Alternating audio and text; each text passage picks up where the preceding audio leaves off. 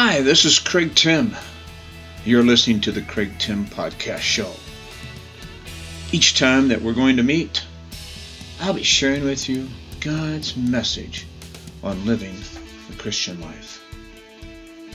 And during these times, I will be challenging you. I will test you. I will be encouraging you, and I will inspire you in all you can be in your daily walk. Whatever you're going through, whatever is happening, I want to remind you that God is with us and He will not let us fail. I'm ready to start and I hope you're ready to listen. Let's see what God has to say today. Welcome again, everybody. I just want to let you know how much I appreciate you tuning in and hearing what God has given me to share with you.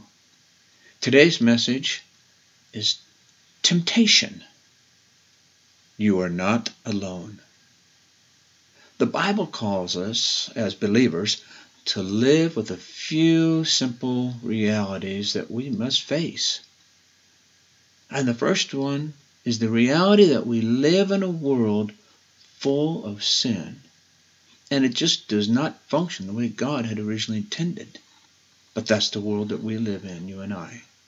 And because the world isn't operating per God's creative design, it presents us with trials and temptations everywhere, every day.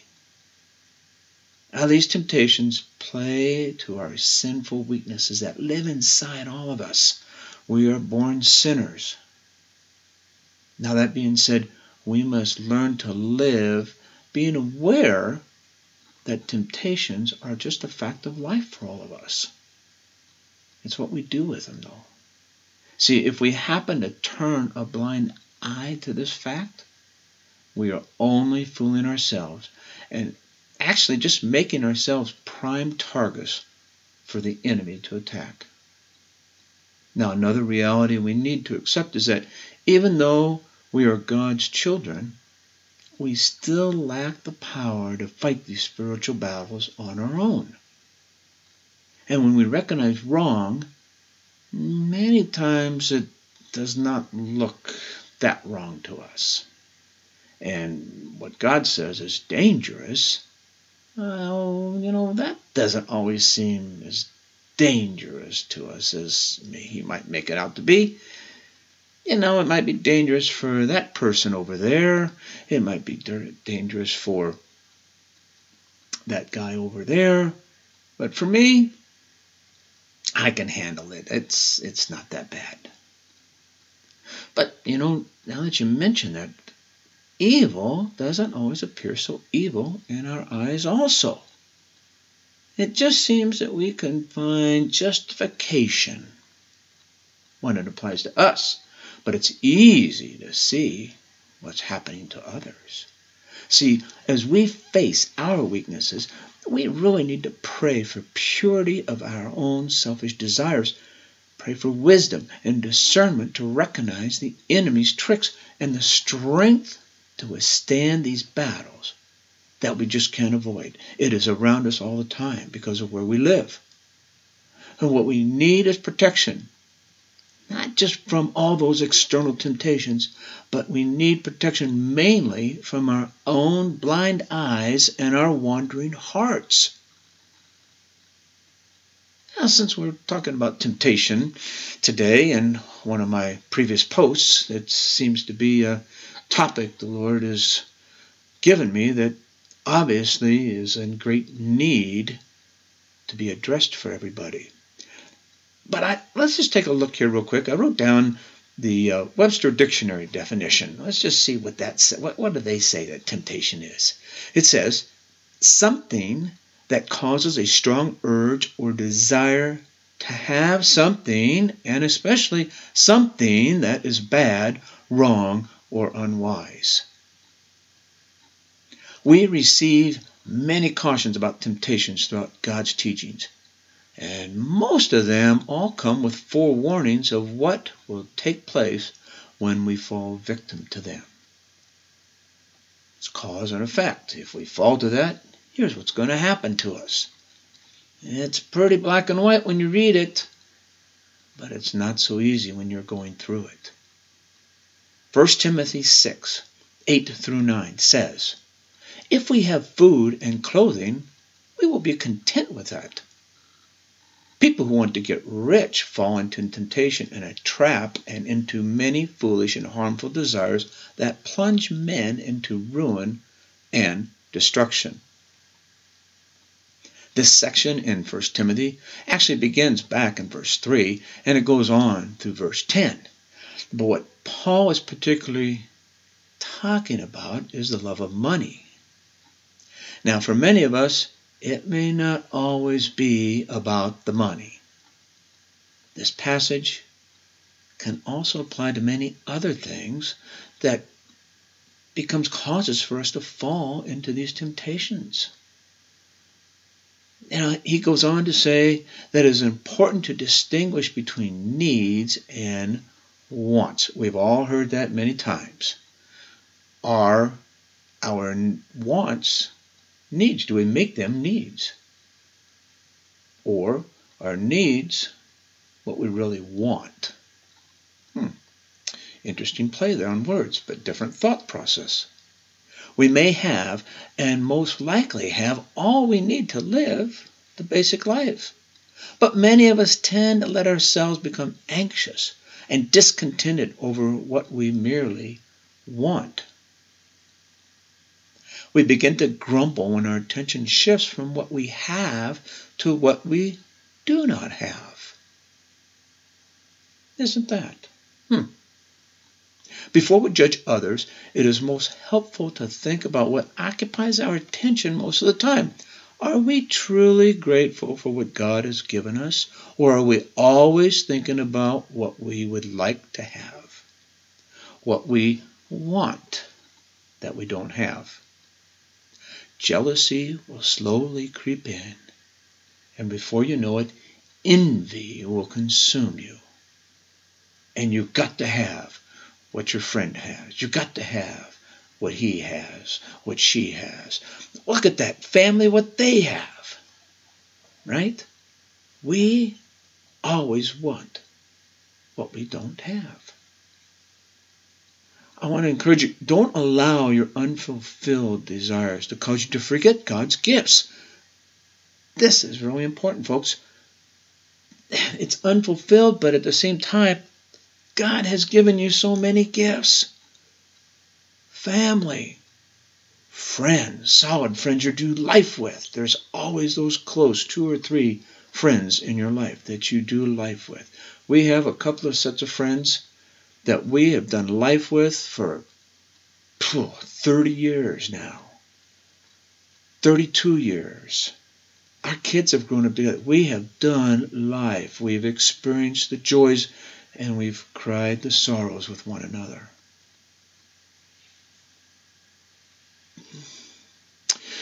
See, when we choose to be discontented and chase after our wants, all we do is end up becoming slaves to our desires. James 1 13 through 15. And let me see here. Let me get my Bible. Hold on.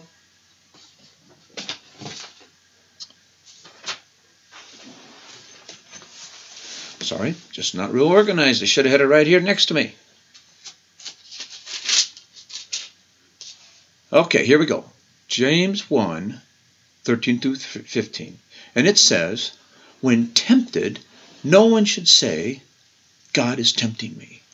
For God cannot be tempted by Satan, nor does he tempt anyone. But each one is tempted by his own evil desires. He is dragged away then, and he is enticed. And then, after desire has been conceived, it gives birth to sin. And sin, when it is full grown, gives birth to death. I asked this question in one of my other podcasts. How many of you have experienced this kind of death? When your desire was conceived and it gave birth to sin. And then your sin continued and it gave birth to death. And what did you lose over it? See, when we become hardened with sin in our lives, we end up dying unto ourselves, covered in debauchery and wickedness. It may not be as bad as, you know, going to jail type of wickedness, but it will be enough to cause us to fail our values and morals, and we will end up heading towards a different kind of jail. Now, after we wake up from this fog that we've fallen into, and we come to our senses, what possibly be saying something like, Oh my gosh, what did I just do? We find ourselves overcome with condemnation from the enemy. He will try to keep us down and out of touch with God. He will isolate us, and he will feel make us wor- feel feel we will feel worse and worse and worse. The enemy will focus all of his attention on driving us deeper and deeper and deeper into more sin and for it to take place more often. And we will tend to hear phrases like this Ah, you did it once. Ah, it's okay to do it again. It doesn't really matter now.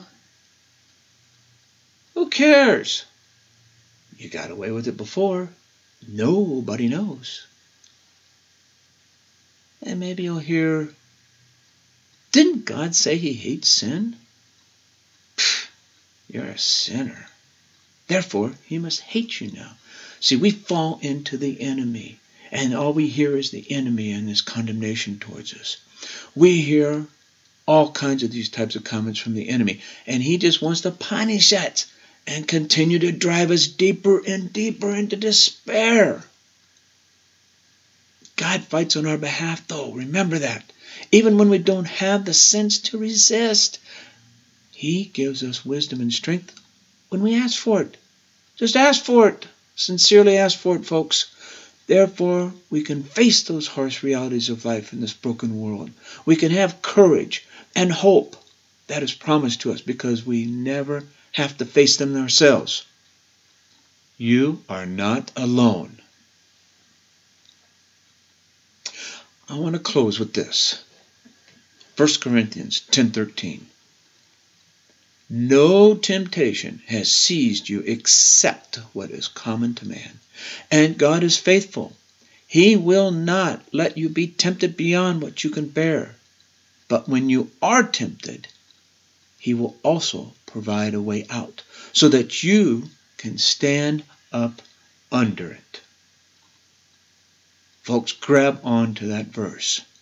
When you are tempted, He will provide you a way out and you can stand up under that temptation and not fall victim to the enemy. Zephaniah 3:17 says, "The Lord your God is in your midst, a mighty one who will save."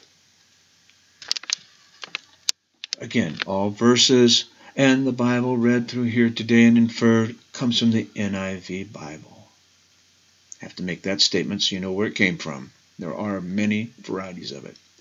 I want to just encourage you to read your Bible on a regular basis so that you gain understanding on what the enemy is trying to do to you and how you can be victorious in these battles.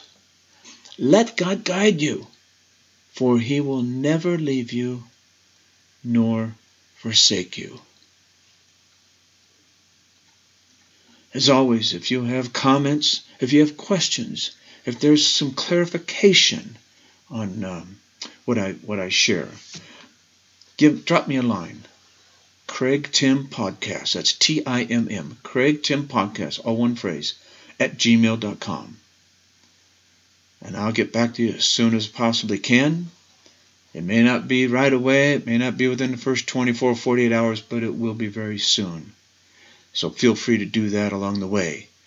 I want to thank you again for all listening. Thank you for taking these messages to heart. Thank you for your faithfulness to the Lord. And remember, He is always there for you. Ask Him for the wisdom.